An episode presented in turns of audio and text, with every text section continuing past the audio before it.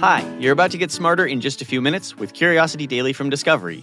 Time flies when you're learning super cool stuff. I'm Nate. And I'm Callie. If you're dropping in for the first time, welcome to Curiosity, where we aim to blow your mind by helping you to grow your mind. If you're a loyal listener, welcome back.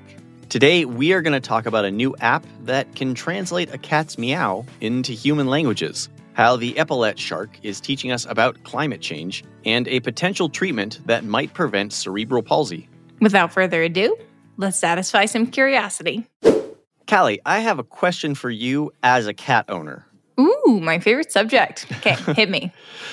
Do you ever feel like your cat is flirting with you? Okay, I'm not sure what I expected, but that definitely wasn't it. Um, she does turn up the charm when there's tuna around, but why do you ask? Well, I recently read about a new mobile app that apparently can prove that cats can, in fact, flirt with humans. Interesting. I guess that's not surprising to anybody who's ever taken care of a cat, though. I mean, they do give off that femme fatale energy. Uh, how does this app work?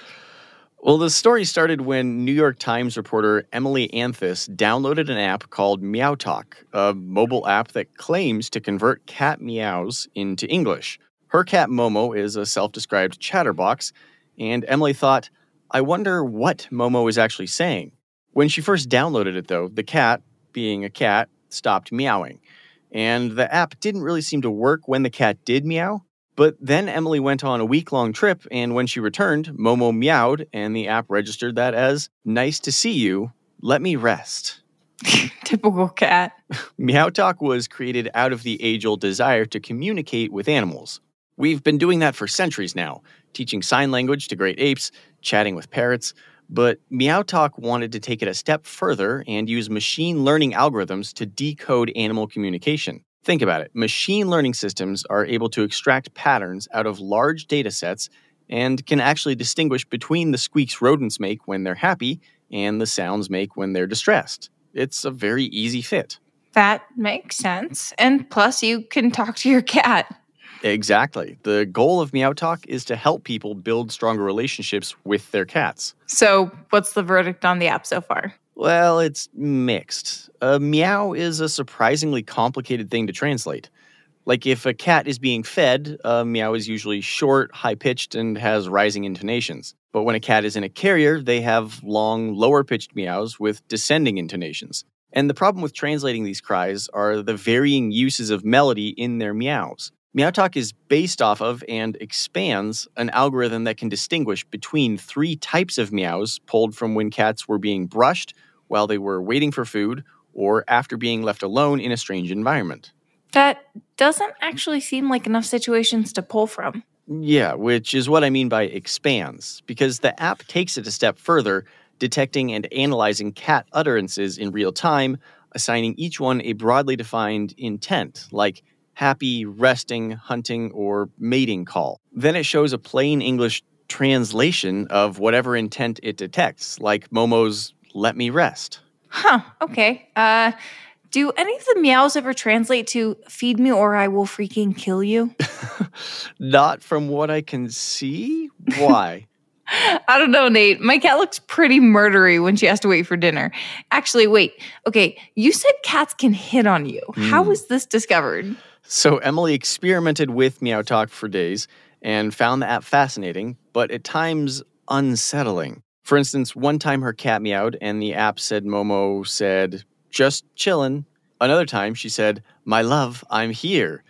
And then another, she picked Momo up off of the floor and allegedly Momo said, Hey baby, let's go somewhere private. Okay. Yeah, that cat is totally hitting on Emily. That's certainly how it looks. Nate, we talk about sharks a lot on this show, so when I find something new about our favorite underwater creatures, you are the first person I come to. Aw, I'm touched. But what kind of shark news do we have on the docket today? So it's actually fascinating. The epaulet shark, based near the Great Barrier Reef, is considered the toughest shark out there. And wait till you hear this it can walk. It can walk? Okay, actually, before you get to that, I need to know what makes these sharks so tough and how are they tougher than like a great white shark, for example? Well, you are right. Great white sharks are pretty tough, but epaulet sharks are more resilient when it comes to their environment. The epaulet shark has evolved to survive the harshest ocean conditions. It can survive out of water for multiple hours and it can survive devastating heats. It's slender, sandy colored, and sports a large black spot on its side, which looks like an epaulet, uh, aka the shoulder piece worn on traditional military garbs. Okay, and it walks. It does. But the shark walking isn't the focus of the study. It's more about why these sharks can walk. All right, tell me more. As always, it's all about climate change. Researchers believe that the shark's ability to walk evolved out of a need to crawl into tighter spaces they couldn't otherwise swim to, not just to avoid large predators, but to find shade and to avoid heat. By understanding the epaulet and how it evolved, researchers could figure out what climate change has in store for the world moving forward. So they examined how these particular sharks, again, they're considered the toughest sharks, could react to future climate scenarios, and the results were not good, Nate. Oh no. For context, you have to understand how many threats the epaulet face daily.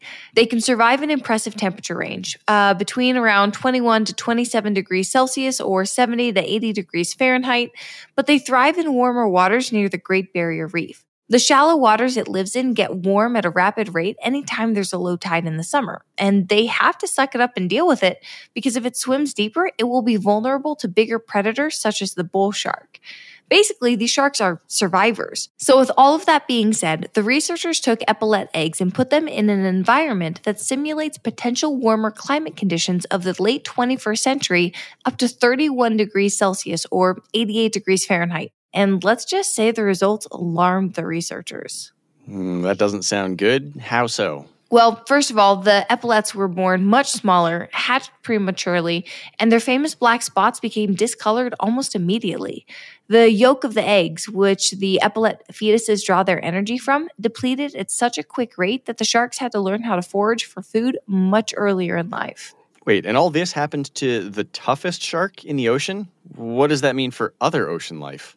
If the toughest shark in the Great Barrier Reef reacted this negatively to future ocean conditions, then we have a problem.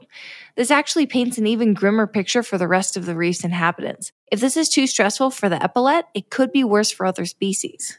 Okay, so what would happen exactly? Well, other than the obvious deficiencies created from an unusually warm climate, the reef's ecosystem relies on the well being of the epaulet. It's a mesopredator, which means it hunts smaller animals while being preyed on by larger animals.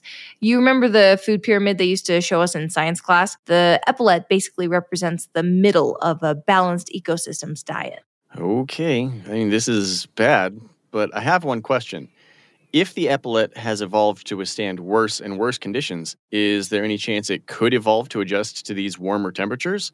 Or would that take too much time? After all, they were sort of just dropped into this hellscape future without any warning. It's true, and that's the next step of the experiment. And you're right, this kind of evolution takes generations, and when it comes to epaulets, that means a long time. They live 10 to 20 or more years and don't reach sexual maturity until a late age, around seven years old. But the researchers have hope. They want, in their own words, this beautiful, quirky shark that's so tough to be a beacon for climate change education. Right, because what better messenger is there to get your point across than a walking shark? Hey, Nate, it did get your attention. True, fair point. when it comes to common diseases, there's a lot of talk of cures and treatments, but what about prevention? Research into disease prevention is super important, especially for congenital disorders or conditions that you're born with. There's some fantastic work being done at the University of Auckland where they are advancing research on preventing cerebral palsy. This is huge because there isn't currently a cure for the disorder, and it affects about 764,000 people in the United States alone. Okay, that number is incredible. Uh, I guess I never really realized that there isn't actually a cure for cerebral palsy.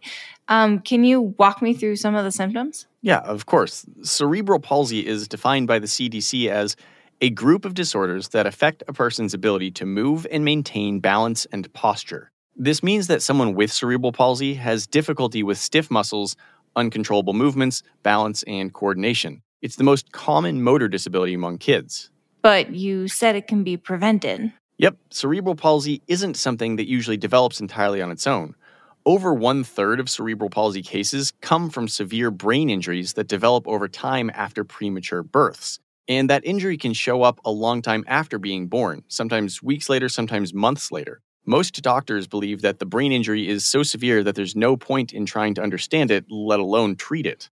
But what causes the injury? Is it physical, like a child being dropped after birth, or is it something else? It's something else entirely. The researchers discovered that young animals with cerebral palsy were born prematurely and showed signs of intense inflammation in the brain. Huh, okay. And what's the treatment?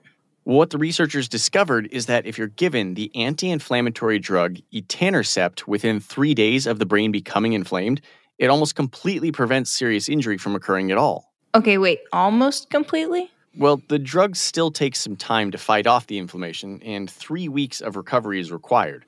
But after three weeks pass and the inflammation disappears, the injury doesn't occur at all. And if there's no injury, then that completely prevents cerebral palsy from forming at all.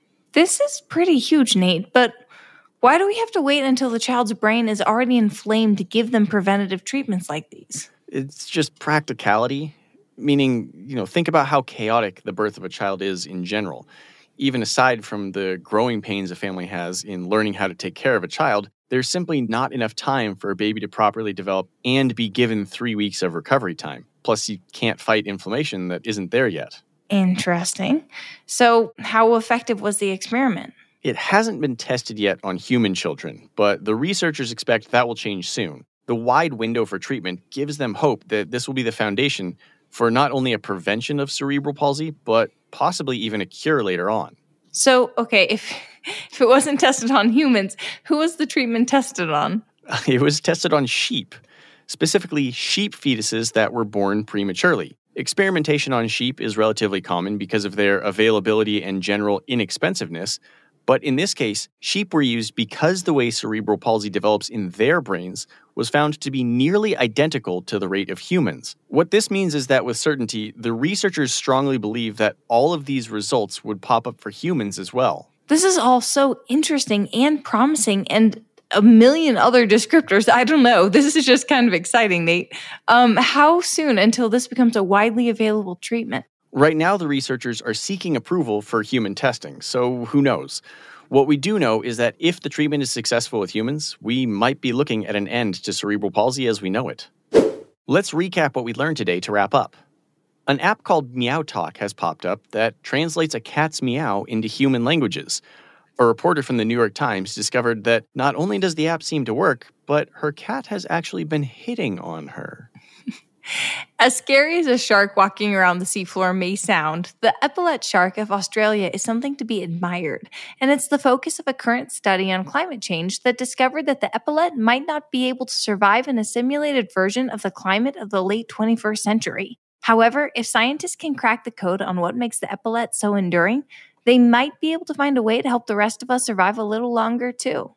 New research out of New Zealand has discovered not only the cause of cerebral palsy, but a potential way to prevent it completely. Cerebral palsy develops after a brain injury is sustained following a period of inflammation. And by taking the anti inflammatory drug etanercept within three days of the brain becoming inflamed, cerebral palsy might finally have a way to be completely prevented. About 10,000 babies per year are born with the condition in the US, so this is a great step in driving those numbers down. Curiosity Daily is produced by Wheelhouse DNA for Discovery. You can find our show wherever you get podcasts, and we'd love it if you could leave us a five star review on Apple Podcasts. Our Discovery executive producer is Christina Bavetta. Our Wheelhouse DNA executive producer is Cassie Berman. This show is hosted by us, Callie Gade and Nate Bonham. Our producer is Kiara Noni. Writing is done by Jed Bookout and James Lynch. Our researcher is Julia Schrader. Sound design, audio engineering, and editing by Nick Carissimi. I'm Nate Bonham. And I'm Callie Gade. We'll see you next week.